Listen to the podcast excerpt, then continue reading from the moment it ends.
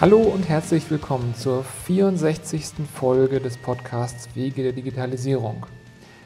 Diese Folge ist ein bisschen besonders. Ich habe eben gerade ein ganz, ganz spannendes Interview geführt. Ähm, leider ist die Tonqualität dabei nicht besonders gut gewesen. Deswegen habe ich mich entschlossen, ähm, jetzt hier das Ganze im Nachhinein quasi zusammenzufassen.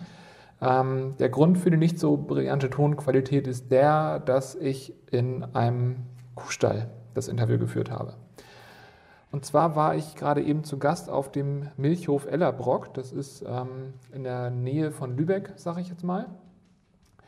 Und ähm, ja, der Bauer Ellerbrock ist sehr, sehr vorreitermäßig drauf und hat ganz viel Digitalisierung in den Kuhstall gebracht. Und das war super spannend zu sehen. Und das möchte ich jetzt einfach ein bisschen erzählen, was ich da gelernt habe und wie Digitalisierung in der Milchwirtschaft so funktionieren kann. Und zwar gibt es da drei Komponenten, die da genutzt werden. Das eine ist, dass es in dem Stall, in dem die, ähm, die trächtigen Kühe äh, untergebracht sind, die kurz vor der Kalbung stehen, ähm, dass da eine Kamera, eine Webcam drin ist, äh, mit der er direkten Zugriff über eine App auf seinem Smartphone hat, wo auch eine Wärmebildkamera drin ist dann gibt es einen Sensor, den man einfach so einer Milchkuh an den Schwanz klemmen kann und der misst die Schwanzaktivität. Auf den ersten Blick erstmal irritierend, aber das hat alles einen Sinn. Und dann ist es so, dass ähm, die Kühe alle einen, einen kleinen Sensor, der ist so groß wie so eine, wie so eine Pille oder so, den müssen die einmal verschlucken und der verbleibt dann für das ganze Leben so einer Kuh im Pansen. Und diese diese drei Technologien zusammen werden genutzt, ähm, um eine ganze Menge ähm, Risiken zu erkennen und zu reduzieren. Und ähm, das, was dahinter steckt, ist einfach das Tierwohl. Das heißt, die Frage, wie, wie kann man irgendwo helfen, Probleme frühzeitig zu erkennen und so besser darauf zu reagieren. So, und das, ähm, das geht los mit dieser Kamera zum Beispiel. Ähm, dass die meisten Kühe, es sind ja nun Tiere, die es schon einen Tag länger gibt, die kriegen das völlig gut hin, selbst so ein Kalb zur Welt zu bringen. Und ähm, das heißt, als Bauer möchte man da nicht dann auf einmal die Tür aufmachen, reinkommen, nachgucken, weil man die Kuh dann stresst. Das heißt, eigentlich möchte man dieses Tier in Ruhe lassen. Jetzt möchte man aber trotzdem, wenn dann Dinge nicht nach Plan laufen, reagieren können. Das heißt, so etwas Einfaches wie eine Kamera und eine App mit dieser Kamera verbunden ähm, helfen schon, dass man im Prinzip einfach vor der Tür stehen kann, guckt, wie es läuft und wenn die Kuh dann doch Hilfe braucht, dann kommt man halt dazu. Ähm, Finde ich technisch jetzt nicht weiter weltbewegend, aber die Anwendung finde ich total spannend. Dann geht es halt los, dass man ähm, als zweites diesen Sensor, diesen Schwanzsensor hat ähm, das hat die Bewandtnis, dass die, die Schwanzaktivität einer Kuh sich in den zwei Stunden, die direkt vor der Geburt liegen, verändert. Das heißt, dieser Sensor, der wird wirklich dann angeklemmt, wenn man weiß, jetzt steht die Geburt irgendwo in den nächsten 24 Stunden an. Und ähm, im Prinzip kriegt man dann einfach eine Nachricht auf das Smartphone, weil die Kuh anders mit dem Schwanz wedelt und man dann weiß, jetzt geht das wohl gleich los. Und dann kann man auf die Kamera gucken und merkt halt, wann man eingreifen muss. Dann kommt man von da ausgehend zu der dritten Technologie, dieser Sensor, den die Kühe alle ähm, im Magen mit sich rumschleppen. Finde ich technisch ganz spannend. Ähm, äh, und da werde ich selbst mal ein bisschen recherchieren. Also so eine Kuh lebt ja nun das ein oder andere Jahr also man kann das Ding nicht austauschen und es liegt im Magen. Das ist ja nun auch nicht die freundlichste Umgebung für so eine Technologie. Ähm, das heißt, das finde ich, find ich ganz erstaunlich, dass es solche Sensoren gibt, die da über viele Jahre in so einer technologiefeindlichen Umgebung ähm, liegen und Daten senden. Ähm, und diese Daten, primär sind das Temperaturdaten und Bewegungsdaten die kann man in ganz vielfältiger Weise nutzen. Das eine ist zum Beispiel ähm, dieser, dieser, Schwanzsensor, den man so einer trächtigen Kuh irgendwo dann in den letzten 24 Stunden ähm, an den Schwanz klemmt. Ähm, jetzt muss man ja wissen, wann, wann sind denn diese 24 Stunden? Das ist so, das habe ich heute gelernt, das wusste ich vorher nicht, ähm, dass sich die Körpertemperatur von so einer trächtigen Kuh äh, in, den, in den letzten 24 Stunden vor, vor der Kalbung ähm, verändert. Das heißt, ähm, wenn man einfach eine kontinuierliche ähm, Temperaturmessung von so einer Kuh hat und auf einmal verändert sich diese Temperatur, dann ist das genau das Signal, jetzt weiß ich, dass irgendwo die, die letzten 24 Stunden angebrochen sind. Und dann kann man diesen anderen Sensor anklemmen.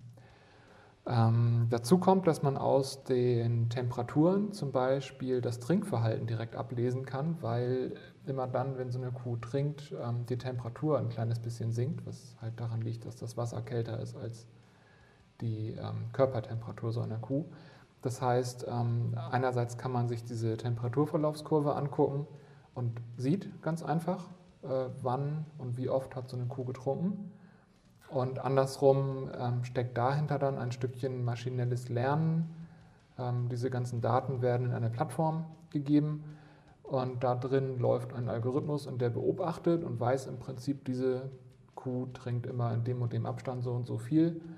Wenn sich das jetzt auf einmal verändert, ähm, dann schlägt die App auch Alarm und sagt, pass auf, die Kuh trinkt gerade nicht mehr so wie sonst. Geh mal nachgucken. Und ähm, gleiches mit den Bewegungsdaten wenn man jetzt ähm, im Prinzip so ein normales Muster hat, wann und wie oft und wie hat sich so eine Kuh üblicherweise bewegt und jetzt bewegt sie sich weniger oder anders, ähm, dann kann man mal gucken, ob die sich einen Stein in den Hof getreten hat oder ob da irgendwas anderes los ist. Ähm, so, jetzt ähm, kann man sagen, das ist, das ist das, wofür diese Technologie genutzt wird. Das, das finde ich persönlich schon total spannend, weil das, ähm, abgesehen von dem Teil mit der, mit der technologiefeindlichen Umgebung in so einem Kuhmagen, ist das alles keine Raketenwissenschaft. Das sind zwei Datenpunkte, die da ähm, kontinuierlich erhoben werden und das ist eine Kamera.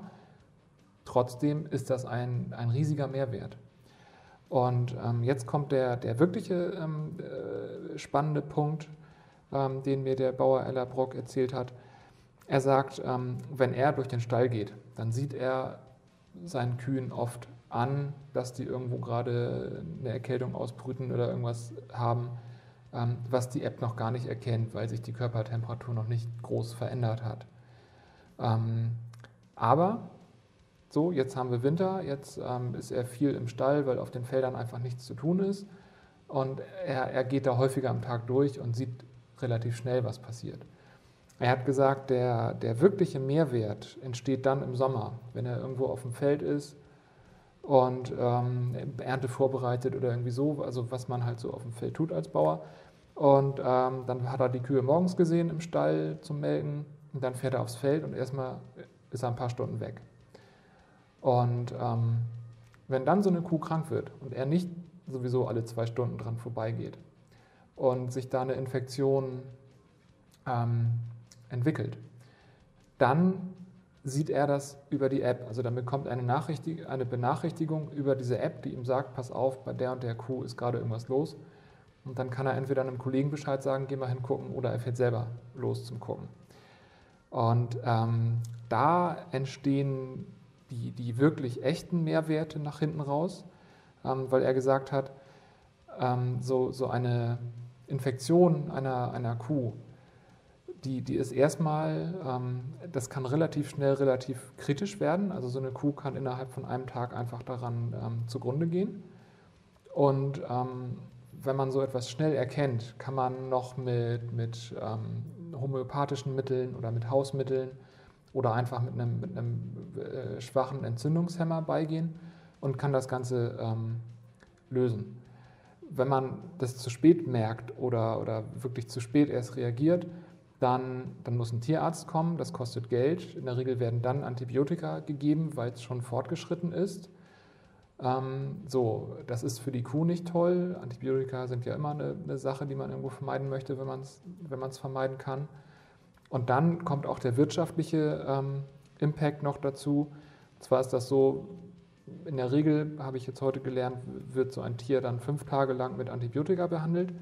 Das heißt, in den fünf Tagen, die Kuh muss weiter gemolken werden, aber die Milch ähm, muss dann einfach ähm, in die Gülle getan werden, hat er es genannt.